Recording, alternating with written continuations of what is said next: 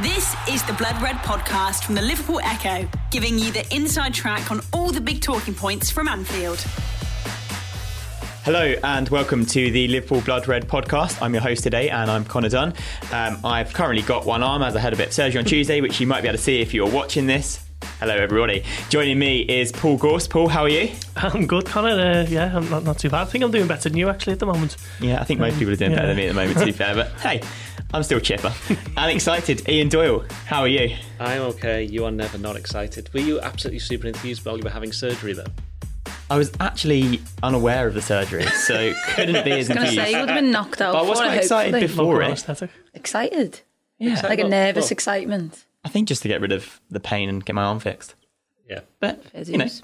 and on my left is Kiva Neal. I've already interrupted, haven't I? Quite right. How are you? Yeah, good as well. I've got a bit of a sore shoulder, but I can't complain, can I? Next No, to you you, definitely definitely can't. What is wrong with these youngsters? Why can't they look after Just- themselves? So- ugh. Echo FC injuries. Anyway, some people who can look after themselves are Liverpool FC. Oh, that's seamless. Seamless. That is absolutely seamless. Yes. That is why you're hosting. Indeed. Once again, they have come through from behind against Aston Villa this weekend, 2 1. Paul, what did you make of it? I thought for the first half, Liverpool were, were very poor, and Aston Villa's crowd certainly helped them. Newly promoted team, this is exactly why they fought so hard in the Championship to get back to the Premier League for these type of afternoons. The European champions, the Premier League leaders were there, and they played very well, to be fair to them. Uh, second half, Liverpool played a lot better. Um, didn't really create too many golden opportunities. I think Adam Lallana's was probably the best one that he had prior to the equaliser, but kept plugging away. Um, didn't really change the game plan, didn't get too frantic or panicky, didn't start aimlessly knocking it long. They just stuck to what they know and what they know works, and, and um, eventually it told uh, Andy Robertson's goal in the 87th minute, was it?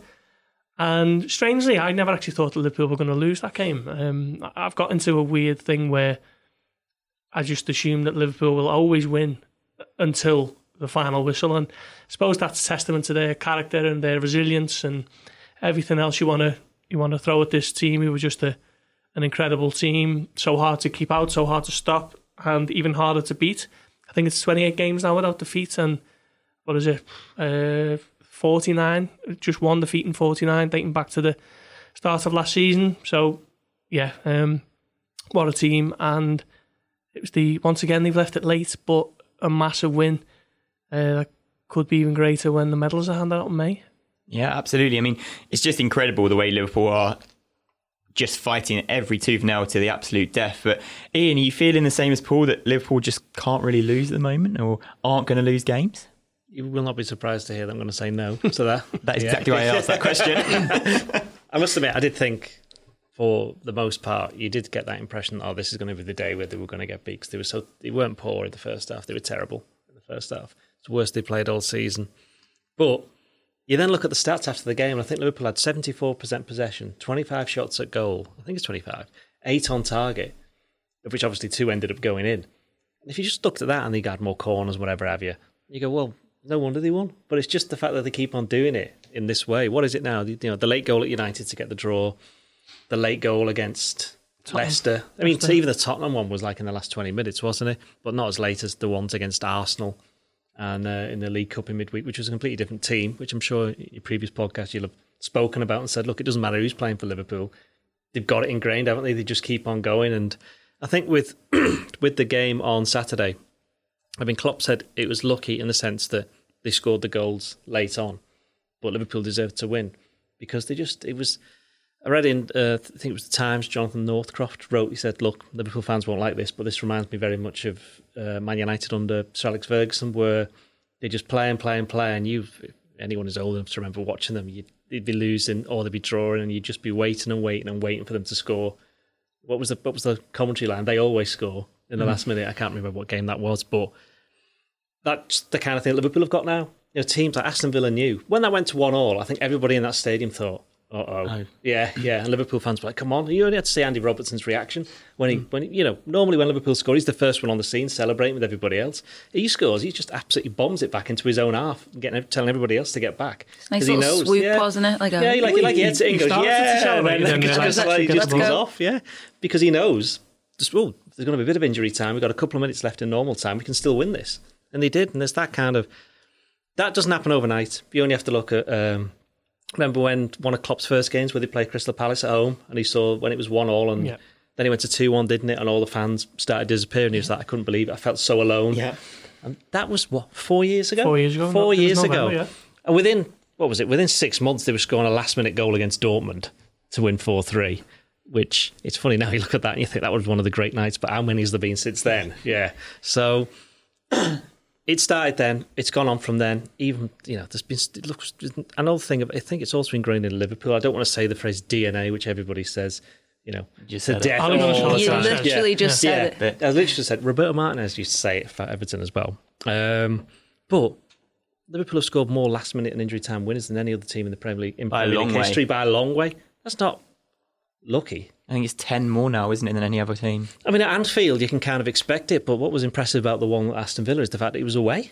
You know, and and they just it doesn't seem to matter where they go. They just seem to know that they can get the job done. So, yeah, I understand what Gorsty's saying about yeah, he never feels they can get beat. But I think the players kind of think that, and they think so. You know, that's a good thing to have, especially with the certain big game coming up on Sunday. Yeah, absolutely. Um, obviously, Liverpool didn't play particularly well during that first 45 minutes, Kiva, but of course, Firmino did get a goal. Um, he was judged to be offside by an armpit. What were your thoughts? ridiculous, wasn't it? It was just, I think Even the when sentence is you're ridiculous. watching it, and you know, it was in the the VAR room, and it was Martin it Atkinson. Martin Martin Atkinson, Atkinson. famously, and Had a good you- game he seemed to be the line. He was just taking it closer and moving it back, and then obviously since then we've seen a lot of people do their own version of it, and it's looked as though you know he was onside. It looked onside just watching it from in free play. So it just oh, does make you question it. Jamie Carragher had a big rant about it yesterday, didn't he? And said, you know, he was the one person who was believing in it and saying, "Come on, let's have it." Trust in them. What we've seen yesterday at Everton, even you, you just it just seems to be a lot of different things happening. And for Liverpool, doesn't I know we got the James Milner's penalty in the end. That you know they just confirm these decisions, but penalties are awarded anyway. I just feel like it's it's worked for a couple of things, but not for a lot. And they're not using their monitors at the side, Or they? If he goes over and looks, I think he says, "Do you know what? I reckon that's on." But the, it's like they're scared to overrule what the decision's been Yeah. made. So VAR, whoever's in that room is scared to overrule the referee, and the referee's scared to overrule VAR. So they're like just they're just protecting each other, and it's like having a really negative effect. And like you do feel like you just want to scrap it. It's not going to get scrapped, so you've got to fix it. And like, how do they do that? By obviously looking at the monitors. I think that's the first thing they need to do. I think the thing about the offside is that nearly all of the offsides we've seen so far, that's been like, yeah, that's offside, that's not offside. Even the close ones, you've kind of gone, oh, well, you know, it was a game the other week The with offside Son, been the one that's toes clear offside, cut, but you can it? see that's the first real one where people have gone, hang on a minute. I think it's unfortunate. I'm not going to stick up for the referees, but I think it was unfortunate the angle that they had and the pose that the players were in. You know, one of them didn't have the foot on the floor, and then he was out, and all their arms were out, and all that kind of stuff. So it was a difficult one in that. But what made it worse is, you know, you, everyone will have seen the clip from Andy Gray going through it on beIN Chris Sport. Kamara as well. Yeah, where where they've had a look and gone, well, he's drawn this one initially, and then this line comes down. It doesn't seem right, and I, I've seen people trying to explain why. Martin Atkinson, it may not even be him. It may, I would imagine it's someone in the in the room that's more technical yeah, than him saying, "Can you was please thinking. draw this, please?" Again, but yeah, I think it's also you have the whole thing of it came after Martin Atkinson was the, the referee at Old Trafford, and then we saw what happened at Everton yesterday, where he was on the receiving end of all these daft VAR calls, which you know, as, as people have been saying, why can't they just go to the pitch side monitor? Because surely that would in some Not ways be, one. be- I can't be- remember Yeah, any. it hasn't, There hasn't hasn't been one. There hasn't It been one. That's Yeah, and- ridiculous. and, then it's, it's, and then the referee gets the, the, the choice then, doesn't he, of changing his decision or sticking with his original call, and he's not being undermined by someone who's 200 miles away or whatever in Stockley Park, sitting in a. Where even is Stockley dark Park? room. You love, Like you love mentioning that. sounds like an underground bunker, doesn't it? Of like this. But do you know? Do you know what the funny thing is? Though, they sit there in the referee kits. Yeah, in- I've I've seen seen That's that, yeah. boss. Have they got shorts on? I know they got the tops on. Ah, Are you I've gonna- never- shorts on. It'd be great if, if they, Short socks, Yeah. boots. Yeah, Boots, shin pads. FKRW. That's what they would be. I'll let you work that one out later on. One for our. I've never, known, I've never known a player to, to score with his armpit. Um, never, can imagine the commentator say, it's gone on off, off his armpit. It just doesn't happen. It was a nonsense decision. I'm sure there was one there where was it Sterling and his elbow or something was. against West Ham, I think. early And that was why it was- to go with his elbow though. So It almost That's what I seems mean, as if just VAR has like- been kind of introduced to back up a decision the referee has made, whether that is right or wrong. Um, I think we could probably talk about VAR and its decisions all day, so I'm probably going to bring it to a head there because whatever we say about it, we're talking about decisions more than ever, and I think it's going to continue for the rest Yeah. of this season, but it needs a review pretty quickly, I think. But anyway, on more positive note, I thought Sadio Mane played extremely well um, when called upon in the final moments. You know, he's one that's producing again. You know, Salah was obviously taken off the pitch due to ankle knock. Kiva, what did you make of his performance? Yeah, I mean, obviously Liverpool weren't great on the day, but I think he's your standout man, and he took a, he, he just he won us the game, really, didn't he? Obviously, he crossed it into Robbo, and then he that header was just magnificent, and he got like a. a boot full, didn't he, for it? And, you know, that just everyone was sharing that picture with, like, you know, the, the studs in his face. And it was like, you know, this is a man very, very hungry to win this Premier League. And, you know, I think he has been probably our best player this season, definitely going forward. And you know, you watch him week in, week out, and you're just thinking, who is this fella? Because he is just an unbelievable footballer. He, he, ne- he the thing about him I love so much, it just you never really know what he's gonna do, and like he never seems to know what he's gonna do, but he absolutely does at the same time. And I think that's a skill in itself, isn't it? He just sort of goes with it, and he plays in like this childlike, but then world class kind of way. He's just so uh, he, he's awesome to watch, and uh, he definitely he deserves all the plaudits after Saturday's game because I think you know we needed someone who was going to wrestle it, and obviously Salah's had this little bit of an injury, so he comes off, and you know Mane stays on, and even you know Liverpool do get better as the game wears on because they have to get better because they have to win, but it, you know he, he he was showing bits all game, and I think he has all season. He's been absolutely wonderful. Man of the moment for you, Paul? Yeah, I'd have to say so. When you think that was his eighth goal, was it? Put him level with Sadio Mane, and um, managed to speak to Virgil van Dijk after the game, and I asked him what is it about this team that enables them to just always pull something out the bag, you know when it, when it's desperately needed. And for him, he, he just said, "Look, it's it's not it's nothing crazy. We just carry on playing the same way, and it, that makes sense. I mean, looking you look for for Rob, Robertson's equaliser, Liverpool desperately needing the goal in the last final seconds, and no one's really panicking or cowering or hiding or leaving it to other players.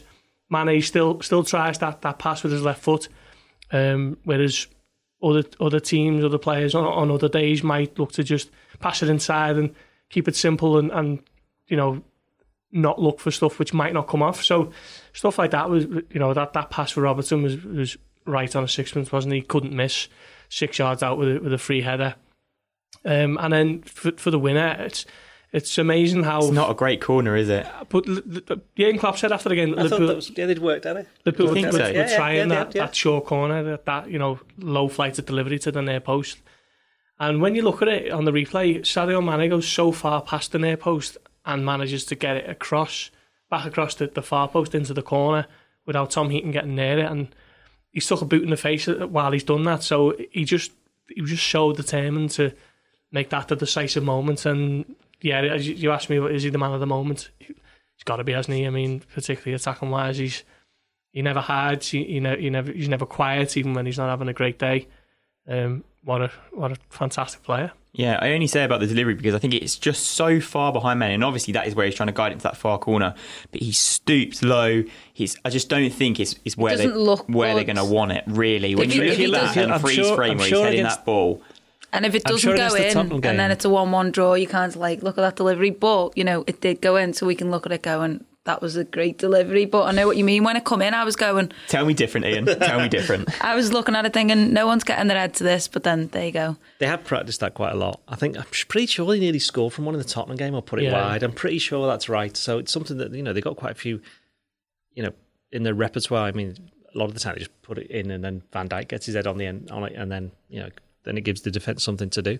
Funny thing about Mane is I don't think he played particularly well for nearly all of that game. Uh, Klopp spoke afterwards about his he has great mentality because he obviously got booked for diving, which I don't think it was a penalty, but I also don't think it was a dive either. Um, not in the traditional sense of just falling over. He did get a touch, but it was never enough to, to win a Bit penalty. theatrical. And then the fans were on his back, the home fans. They, were, they, they tried to get him sent off at one point when I think when he made a, a tackle. And I'm right in saying was Mane give away the free kick for the goal, didn't he as well? For the goal that the I think he did, actually, yeah. So if you look at it, and he had a shot where he slipped and went, it fell over, and he had a header that he put wide, and then he, he obviously puts the ball in for Firmino, which should have been a goal. So he's he epitomised Liverpool in the sense that he wasn't playing particularly well, but he just stuck at it, and it was you know when he was over, he got pushed onto the right wing uh, when Salah went off, and that's obviously where he, you know, he, he got the assist came from, and then as we said, the the old training ground routine paid off, and and they got the win. Absolutely. Going to stick with you for a moment as well and just talk about another player who didn't actually play against Villa, but is another man who is playing extremely well at the moment. And I think Liverpool missed him, is Fabinho. Hmm. Um, what did you kind of make of his non inclusion? Um, and do you think, you know, what, what do you think comes next for Fabinho? I think he plays against Genk, and we'll move on to Genk in a minute as well. Uh, yes, we'll move on to that though uh, in a bit. He, I think me and Paul spoke about it before the game. We said it would make wouldn't make any sense not to, to would make any sense to play him against Aston Villa. The weird thing is that he was on the bench. I just think he shouldn't have been included at all if that was the case. Simply because you know what, what Why would risk happen? it? Yeah, exactly. Yeah. Why risk it? Yeah. Liverpool going to go one 0 down. So they were. In fact, there was that scenario we talked about. If he's one 0 down, are they going to bring him on to try and change the game? I don't think so. So what was? And if they're winning two one, or you know, want to see the game Maybe out, just like a don't little bring him on. superstition Yeah. that he's been with the team and just to keep him in there. But it was the right decision not to play him. It was a gamble. Lallana was the interest, so that wasn't that much of a surprise. The surprise was actually playing Lallana in that position. And Klopp explained it afterwards. He says, "Look, he says we knew we'd get tons of possession, which they did. He says we knew that we would have, you know, need, we needed a deep line playmaker, is what he said. He said we need players who are going to chip the ball forward and you know pass the ball through the gaps and all this, that, and the other. And while Fam- uh, while Fabinho can do that, obviously that's more Lallana's game. Problem is, in the first half, is that Villa the way they played, it put Lallana under an awful lot of pressure because they put the long balls in and you know and heading the ball clear and all that kind of stuff. That's not his forte, which meant that the two centre backs were then exposed a little bit to Wesley. But you have to say, in the second half, they got to grips with them. I mean, Lovren wasn't great in the first half, but he improved massively after the break. Van Dijk didn't have his best game, but he still managed to get that tackling to prevent Yeah. them from making it 2-0. So they all had their own little contributions in a way. Lallana, I, th- I would, wouldn't have been surprised if Lallana had started, say, Aston Villa at home when they were going to get the same amount of possession, but mm. they'd have known that the Villa team would have been sit, sitting back even more because they were you know, playing away from home. So in that sense, it was a surprise. But you know, I know we've mentioned his miss, but Fabinho wouldn't have been in that position. You know what Yeah. I mean? He wouldn't. So that's not a goal for Fabinho because that's not his game. Or there's no chance Fabinho's not playing against Man City, for example. He is Oh, one of. Liverpool, one of Liverpool's most important players. Lallana, he, he, he can do that job. Will he do it loads of times this season? No. Will he do it again this season? Yeah. Okay, fine, good. Um, another thing to note from the weekend, and I'll come to you for this, Paul, is happy 100 Trent Alexander Arnold. I know you got to sit down with the young Scouse defender. Tell me more. Yeah, just uh, had a had a chance to, to chat to, to, to Trent last week ahead of that hundredth appearance, and I think we all knew it was coming. Um, and I thought he was probably Liverpool's best player actually on Saturday. He was the, he was the one who didn't dip below his usual high standards. I mean, you could say Mane as well, but I thought he, he was head and shoulders above uh, above every Liverpool player on the pitch. Um, once again, um, another assist for him. Um, he, he, he he put in so many great balls actually on, on Saturday, just raiding down the right. Um, and he was unlucky actually with the free kick in, in the last minute, um, which actually resulted in the corner. It's a free kick in the day if, if you haven't seen it yet, and it was set up for him, wasn't it, to, to crown his hundredth appearance with the goal, and he struck it well. Took a deflection just over, and then he's got the assist uh, for the for the winner. Um, don't know what, what what more you can you can say that hasn't already been said about him. He's played more games now than Steven Gerrard and Jamie Carragher at the same age. He's played 30 more games than Carragher at the same age, which when you consider Carragher played 737 times and second on the all-time list is, is some some achievement for a player who's only turned 21 last month. Brilliant player, so many years ahead of him at the at the elite level, Ballon d'Or nominee. Uh, credit to Liverpool's coaching staff, credit to the city. Um, one of, fast becoming one of my favourite Liverpool players. Yeah, absolutely. I mean, your chat you can read on the Liverpool Echo website, and he spoke about wanting to become captain one day, didn't he? Yeah, he did. To be fair, he, he said that's something he's never shied away from, and, and he had that ambition when he was 17 or 18. So it was only going to grow as he got more seniority in the team. And the one thing I was actually surprised about when I spoke to him was I asked um, at what point did you start to feel like you weren't an academy player anymore and you were a, a senior member of the Liverpool team? And, and he said the Champions League final in 2018, which I think if you look back on it roughly, it, it, that would have been round about maybe his 50th Liverpool Yeah. game. So we would have played in semi-finals and quarter-finals, and, and you know playing for the team who were pushing for the top four in the Premier League. So I'm surprised at that. I thought that might have come a lot earlier in in his career, but it showed the, the mentality that he has. That he, you know, he's never satisfied. He's never resting on his laurels, and he just wants to get better and better. And the captaincy c- comes into that bracket. So uh, he's only 21 and he's got years on his side, and maybe one day we, we will see him with the captain's armband. The Blood Red Podcast from the Liverpool Echo. Slightly moving on, um, but not moving on too far. After Liverpool won 2 1 against Aston Villa, Man City also won 2 1 against Southampton. And that really wasn't on Pep Guardiola's mind, was it, Ian Doyle? No, I think, well, if you, if you want to be chronologically correct, uh, Man City won slightly before Slightly Liverpool before. did. Yeah. Okay, thank you for correcting me. That's okay. That's what I'm here for. Yeah. but no, but the point being is that Guardiola Pep said we went into the dressing room after the game and it was still 1 1 at Aston Villa. And then he said, and then it was 2 1. And then he came out with this thing about, oh, they've got great talent, etc. You know, they, they, it's not fortunate they keep scoring these late goals. Sometimes it's through diving, which was an obvious reference to Sadio Mane. I mean, there's been no history, recent history of any Manchester City players diving to win stuff. No history of them kind of bending the rules. No history of technical fouls. No history I of them think putting Sterling putting- and putting Sané are both on three yeah, yellow cards it- each for diving, and Liverpool overall in the last two seasons have had three between them. All three of them for diving each. Yeah, Really? Wow. yeah, in the last two seasons. uh, and there's been there's no history of them trying to put you know, referees under pressure or, or, or questioning the They're just you above board. questioning They're the a high and dry authorities or in any way you know there's been none of that from Manchester actually yeah, that was a little bit of sleep, a, a cheap cheap shot there from me but but not wrong so tough uh, anyway yeah Pep he does like to have a little chat about Liverpool uh, it's a complete contrast to Jurgen Klopp or at least what Jurgen Klopp says in public where he says, you know, I asked him after the game, and he's like, I didn't, I didn't even, he kind of making out, he didn't even know what the Man City score was at that point, which was about 25 minutes after the Liverpool game had finished. So you're thinking, no, nobody points out to him, yeah, they won. Yeah, I think he must have obviously known.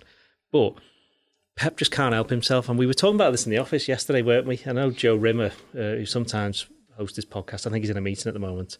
He, uh, he, he was saying he absolutely loves Pep because he's, he's just so competitive. It's like, you imagine just like playing, I don't know, a game of Tiddlywinks with him or something like that, or playing him on FIFA or something like that. He, he, he's the kind of person who just rage quits. Throw and- the controller. Yeah, exactly. Yeah, he, do, he just like, he starts scoring on goals to get the game forfeited and stuff like that. Not that I do that, obviously. Um, yeah. So in that sense, yeah, you can see it, it's all building up, isn't it? They weren't doing this last season. I wrote a piece yesterday Yeah, uh, basically saying what I liked about the running last year when they were winning game after game, they were taking turns winning. City would win one day, and then Liverpool the next, then it'd be Liverpool City. There was the respect they had for each So other, quite and they were all yeah, it was good. It was just basically let's just concentrate on the football and just winning and winning and winning. Don't want that though, do we? Well, With a needle? Like a bit- hang on. Well, like, like, well, yeah, but but but but the needle's only going one way. Yeah, It's coming true. from City towards Liverpool. And it's the old thing. I'm going to mention Sir Alex Ferguson again in this podcast. But what was accused of, you know, just mentioning United whenever I can. But what was said about him is that you were always his friend until you started beating him. Benitez, uh, Mourinho, Wenger, people like that. And I think Guardiola's a little bit the same. You know, he's all very pally until he suddenly realises, hang on, these are a threat. And I think it's kind of getting that way with Liverpool. I think uh, the club overall with City, there's the thing on the plane as well after the end of last season, which I know they've apologised for, but it wasn't particularly clever. There's been one or two other bits and bobs. The fixture thing, the operating manager at City came out and said, you know, this, what was it, compromising the, the sporting integrity of the competition or something, which kind of basically saying that it's favouring another team. And the obvious implication there is it's Liverpool. So I think It's quite ironic from Yeah. Manchester City I th- I bleating think- about sport and integrity. I think, uh, I mean, Manchester City are a great team. Love Pep. I think he's great. They've got so many good players.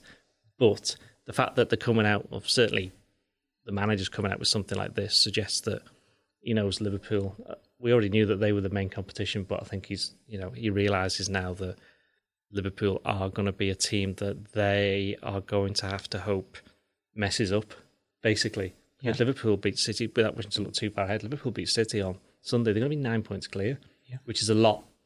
It's a lot of games to make up. It's a long way to go, but you can see City are starting to get a little bit nervous. What I took from that, him coming out straight away and speaking about Liverpool and saying, like, you know, hinting at Mane diving.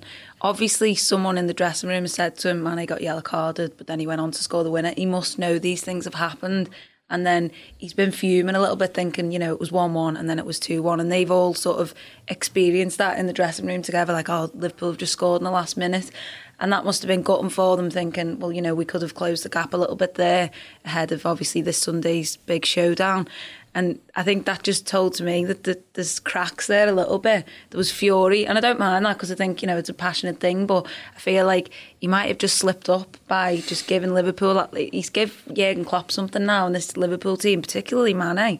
Surely he's gonna know that he said this about him, and like how does this affect him on Sunday? Obviously, we said he didn't have the best game, but he popped up with the two vital moments for Liverpool. I think this is just fuel now to Mane's fire, and I think you'll see hopefully the best. And obviously last season, them inches and stuff. All this now is just, oh, it's going to be the biggest game of the season, isn't it? I want to see Mane do a swan dive for a penalty in, the front of last Guardiola. minute.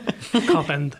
So I was going to ask you there, Kiva. Obviously, the dynamic between Liverpool and City has, has changed a little bit. I think City were probably on top last season, but now Liverpool seem to seem to be in that position. You know, teams would turn up to play City at the Etihad and maybe try and get away with a 1 0 loss and think we get, we've got bigger and better games to move on to. But now they kind of look beatable. Liverpool seem stronger, seem like, you know, McGinn came out after the Villa game and said, you know, they knew that Liverpool kept on pressing, they just wore them down. Why do you think that dynamic has changed? Why do you think City have, you know, maybe just gone behind Liverpool a little bit? I don't think the injuries have helped, have they? Obviously, they've had quite a, a few senior injuries to their squad, obviously Laporte and players like that, they've been having to play midfielders in defence, which obviously doesn't help. You know, we wouldn't enjoy that as Liverpool as much as we've got these versatile players, as much as City. You don't really want to see Fabinho alongside Van Dijk, do you? You want to mm. see him in his natural sort of deep line midfield role. So, you know, obviously I think that's that takes its toll, but City just to get that point past us last year, I think it just took everything out of them. And I kind of like what Tottenham have done this season, getting to the Champions League final, not winning. They're kind of just like a bit knackered seeming, you know, that kind of. But obviously, City aren't, and they're going to keep coming for Liverpool, and you know, they're, they're not too far away, are they, from us really? If they it'd be three points if they get a win on Sunday. So you know that they're always going to be that way. But I just feel like Liverpool knowing that the that point last season. I just think it's just it's fuel, isn't it? Like I said before, Mane will be going this weekend. they all will be, and they'll know that you know they could have been Premier League champions. They quickly forgot about that. Obviously, what happened with Madrid, but you know they, they're not going to really be forgetting it, are they? And I think that's that's one of the the major differences this season is just that Liverpool. I just feel like they want it more, and I think it didn't help City. Obviously, they played Southampton in midweek, didn't they, for the in the League Cup, and then obviously had to play them at the weekend. Southampton coming on the back of a nine 0 defeat at Leicester, so obviously they need to turn things around. They're in the relegation zone, but other teams have obviously had this thing. Norwich and Newcastle was it as well to see this season got beat by. Yeah. I just feel like teams teams are sussing out City and Liverpool this season, but Liverpool aren't letting them get to them in the same way. Yeah, no, absolutely. I mean, we'll obviously discuss City in an incredible amount of depth next Friday, which I'm sure you'll all be super excited and tuning in for. Where we hopefully will also be dissecting a win against Genk on Wednesday. Just before we move in to a little bit of Genk stuff, there was the mini derby on Saturday. The Liverpool under 23s played Everton under 23s, and I'll talk about this because I don't think anybody really knows a great, great deal. Um, if I'm honest. We were, we were, we were, Everybody was at Aston Villa. Yeah. I mean, we know that they won. Yeah. And I've seen quite a bit of the under 23s this season, and I know they've. I think the under 23s basically are. They're a team who basically built to attack. That's basically what they try and do. I mean, you look at the, some of the scores when, they've had captain's lately. Just, Jones, yeah. you're always going to be that, that way inclined. Just, some of the scores have been like ridiculous 3 0, 4 3, stuff like that. So they've all been, you know, close games, and obviously this was another one. They've not been, you know, doing the best this season, no. have they? And that doesn't help because you know some of your best players go up to the first team, they travel with the squads and things like that. So you never really know with the twenty threes your full squad who you're going to get until probably a few days before, maybe even the on the day of the game. But as it happened, um, Tony Gallacher opened the scoring for Liverpool. Um, Dennis Adeniran equalised in the first half, and then as is the Liverpool way at the moment, in the final moments, Herbie Kane scored a 25 yard absolute screamer um, to win the game 2 1 for Liverpool. And, you know, once again, Liverpool have proved that they can they can do a job in the final moments and you know push till the very end. Um, I know that Neil Critchley, the under 23s boss, came out afterwards and he, and he praised Yasser Larouci, who I'm actually a massive fan of. And I've seen him a few times and he plays at left back, but he actually played up front for Liverpool and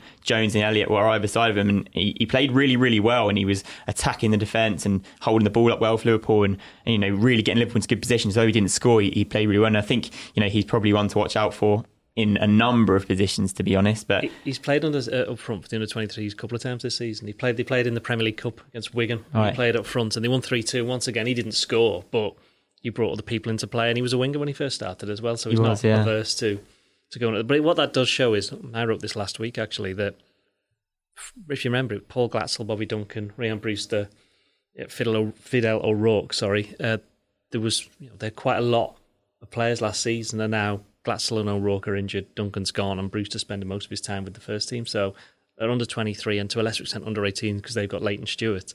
They're struggling for actual main frontline mm. centre forwards. But yeah. when you've got people like, as Gorsty said, Curtis Jones and Harvey Elliott played as well, that they're always going to have a goal threat. When when they played at Napoli, they almost played with um, Harvey Elliott as like a, a false nine. They, they played with the three up front that day and didn't really work. They didn't have much of a presence, and it was Layton Stewart who got the equalizer. Yeah. Uh, he, scored, he scores goals. He does, yeah. he does like um, a goal. He he's very much seen, I think, as the as an archetypal number nine. But yeah. he's he's only just moved up to eighteen, so he, he might have a couple of years yet before he's with the twenty threes every week. So I think it's interesting that the fact that they're, they're playing Larouci there as a, as a centre forward.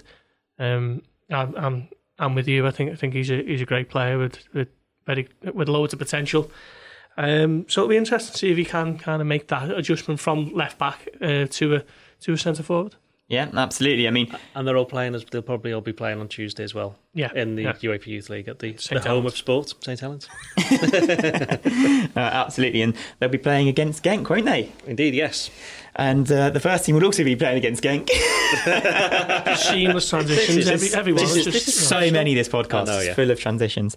Um, Anyway, I'm going to talk a little bit at first about team news for Genk. Um, we've discussed Fabinho. I guess everybody thinks he's going to come back in, Paul. I guess so. He's. I think he's. He's one of the. Well, he is the first name on the team sheet in the midfield, isn't he? And he was left out for a very specific reason on Saturday. So I see no reason why he won't come back in. I imagine Gini Wijnaldum and, and Jordan Henderson alongside them. Um, but yeah, I, I expect Fabinho to start tomorrow night and then uh, Sunday as well. I think there's a question as well, and I think that's probably what needs to be said about Fabinho, really, because I think he's going to play. Um, about the centre backs, do you rest Virgil van Dijk? Ian no, Doyle? you rest Dejan Lovren. Joe Gomez, Joe Gomez has to play. Joe Gomez will play. Are we going to do the, team? Are we going to do the team now? Do well, I mean, you can sort of go through it, but I yeah. was going to say I would, I would rest. I would play Lovren and Gomez. Interesting. Interesting. It's interesting. Then again, I think you might see you might you might see the same field as as the away game. I hope he doesn't for my sake. Keita and Oxlade Chamberlain. Because I wrote a piece saying, "Oh, this will never get seen for ages." So I absolutely slaughtered. I just I don't know if Fabinho does start with him, but then it, I don't think he can go into the City game cold. Is my only worry. But I just feel like we know how important he is, and his absence on Saturday pretty much proved that if we didn't already know. But I feel like we can have a more. We obviously we played against Genk and they, they look quite good, didn't they, going forward and stuff. But I just feel like we can play a bit more of a dynamic midfield and you know mix it up a little bit. Throw Ox in and probably Keita as well and Wijnaldum and just let him have a little bit more rest. But then my only worry is does then he just to give him half an hour off the bench? Do you, yeah, do you know what I mean? Mm. Just to give him that like fluidity and the momentum going into the weekend because I feel like if you left him out completely cold, he would lose that. Like you know off the back of an international break, even though, as Klopp said, he doesn't really, he just flies, doesn't yeah. he? So this has been a bit of a higgledy-piggledy team news, but I was just going to go through the big questions first and then go through our teams in yeah, a minute. Um, I think the other question is about Salah. Um, clearly, he's still having a little bit of issue after that Choudhury tackle against Leicester. He's clearly having an issue with his ankle. That's why he was brought off. Klopp never brings him off. Do you think he plays against Genk? No, I don't actually. It's been a month now, hasn't it? Yeah. Um, since that shocking tackle from Choudhury and he missed Manchester United because of it, and he's getting brought off. And Klopp said on Friday that it wasn't a real injury; it was just more more of an annoying one, and he just needs to have a little bit of fluid taken out of the ankle. But it's it's it's still troubling him definitely. So I think maybe this is the ideal time to bring on Divock Origi. I think there'll be loads of changes. I think you could have as many as six. Oh, okay. Hmm. Right. Let's go through the team then. In goal, Alisson Becker. Keeper? Yep. Yep. Yep. Yeah, yeah, yeah, See. yeah. yeah. Left back, Andy Robertson. Yeah, absolutely. Oh, hello. The Liverpool's still going to win this I don't game. know. aren't they? Yeah. coming I in. mean, Not um, through. Not Larouci, no. I mean, I think Milner's playing somewhere. Let's put it that way. That's what my uh, my. So for you, would be is he playing at left back? I don't. I don't. No, let's go with Robertson. Let's stay with Robertson. Okay. Well, as I've already discussed, I think centre backs for me, I would play Gomez and Lovren. I think obviously Van Dijk has played every minute as he always does. I think he needs a rest. Um, every player needs a rest, no matter who you are, no matter where you're playing, unless probably you're a goalkeeper. He does a lot of work, he does a lot of running, he does a lot of covering, and I just don't think a 90 minutes would do him any bad sitting out. Kiva? No, I'll have to disagree just because I feel like I think everyone would disagree. It's Yeah, fine. we are. uh, yeah. it's, Yeah. un- it's uncomfortable watching Liverpool without him. I think at the back, isn't it? There's still that little bit of He's like- he's discomfort. the father figure, isn't Do you know what I mean? Yeah. If I think if Gomez and Lovren played, I think the you know the stand in good stead of getting a clean sheet. I just feel like you say he's the, the father figure, godlike. I'd say. Well, well, the God was the father of Jesus, apparently. Ian, Yes. Um, uh, no, Gomez and Van Dijk centre back. Okay. I think I'd stick with Lovren, actually, Lovren and Van Dijk, because it, it seems as though Lovren has nudged his way ahead of Joe Gomez. I actually thought maybe it was a chance, with with Matip injured, it was a chance for Gomez to come in and just stay in the team and rebuild his momentum and, and whatever else to the point with, that he was at last season. But it seems the Klopp is sticking with Lovren for now, so I don't see any point in uh, disrupting that for this one. Yeah. I'm putting Gomez in. By the way, I don't think I clarified that. Yeah, no, fair enough. Went round the world and Just God, Jesus, Yeah, disciples, yeah. and Gomez. there we go. Um, midfield, we know Fabinho's playing. no, we don't. Go on. I think for me, it's probably going to be Fabinho. I think it's going to be Ronaldo, and I think it's going to be Milner because I'm not playing him at left back. Keeper. I think you could have Milner replacing Fabinho in the midfield and have Ox and Keita. That's mad, I know, but just like do something. I don't want like Henderson. He was brilliant at the end of the game, and it's great to have him because I think I seen his touches and everything got better as the game went on. Well, I think the Liverpool's performance did at the weekend. I just feel like we need to just do something that's going to have a little bit of respite for them going into what is the biggest game of the season. You've surely got to think ahead to that. And I feel like Oxlade Chamberlain and Naby Keita had a great game against Genk and they've, you know, proved themselves when they come on at Old Trafford. And I just feel like they need a little bit more leverage now from Klopp. They need just a little bit more time to, to bask in their own qualities. Ian. Fabinho, Milner, and Keita. Okay. Fabinho, Oxlade Chamberlain, and Keita with a chance to redeem himself from a really disappointing performance against Arsenal. Um, yeah, that's my midfield three. Okay. Fair enough. I think Keita and Oxlade Chamberlain will probably be involved at some point. Um, but as you've pointed out, Liverpool need to win this game, which I'll come on to in a minute. Um, up front, I don't think Salah's going to play. I think he needs a rest. Um, so I think it's going to be Origi, Firmino, and Mane. Does everybody agree? Yep. Okay, good. um, Liverpool currently sit in second in their group, don't they? Um, they're one point behind Napoli. Genk are only on a single point after three games. If Liverpool win this, it puts them in such a good position to qualify, doesn't it, Ian? It does. And if Napoli beats Salzburg, which there's every chance, then you'd have Salzburg on three, Napoli on 12, Liverpool on nine, and Genk on one. Liverpool on 11. Uh, no, no, nine. They're not. They're on eight they right lost. now. No, they're not. They're on six. Are they? Yeah, they lost the first game. Lost against Napoli. Yes, they did. My apologies. And also, also, you don't get two points for a draw. Other than that, you've done really well yeah, there. well done, me. Uh, yeah, so I know that's all ifs and buts, but Liverpool just have to concentrate on winning this game. They should win it. Uh, but yeah, if Napoli beat Salzburg, that'd do them a bit of a favour because then you could have the interesting thing of Liverpool's next game being against Napoli and Napoli coming to Anfield and knowing if they get a draw, they're through, and Liverpool knowing that if they get a draw, they're through with the game to go. Because That Spider Man meme's coming to me Yeah, now. You know, yeah. that just pointing at each other like, we can do this. So I think I think Liverpool, yeah, will win. Yeah. Fine. I, th- I don't think any more needs to be said about that, really, does it? Because we're going to obviously going to wait for Klopp's press conference this afternoon where the manager will tell us a bit more about players' injuries, a little bit more about Genk and looking ahead to the game. Gorsty, how do you think it's going to go? I fully expect Liverpool to, to dominate. Genk have become the, the whipping boys of the group, haven't they? Even though they, they managed to draw against Napoli at home, was it? Was that mm-hmm. where their draw came from? I, I mean, Liverpool maybe maybe four one flat at Liverpool slightly in Belgium. Um, they got the goal within the first minute with Oxlade Chamberlain, and it was a, it was a contest until Oxlade Chamberlain's second kind of took the wind out of them, and then Liverpool added the third and fourth late on. I think maybe that flat at Liverpool, but still still fancy Liverpool to to have no real problems at Anfield against them tomorrow. Um, so I'm going to say three 0 Keep a prediction. Four 0 Four 0 Three one. Liverpool just forgotten how to keep clean sheets. Winner, winner, chicken dinner. Well, hopefully that happens and we come back on Friday to discuss a great win against Genk, an almost qualification for the Champions League, knockout rounds, and the game against Manchester City. Ooh, join us then. Thank you very much for listening. You've been listening to the Blood Red podcast from the Liverpool Echo.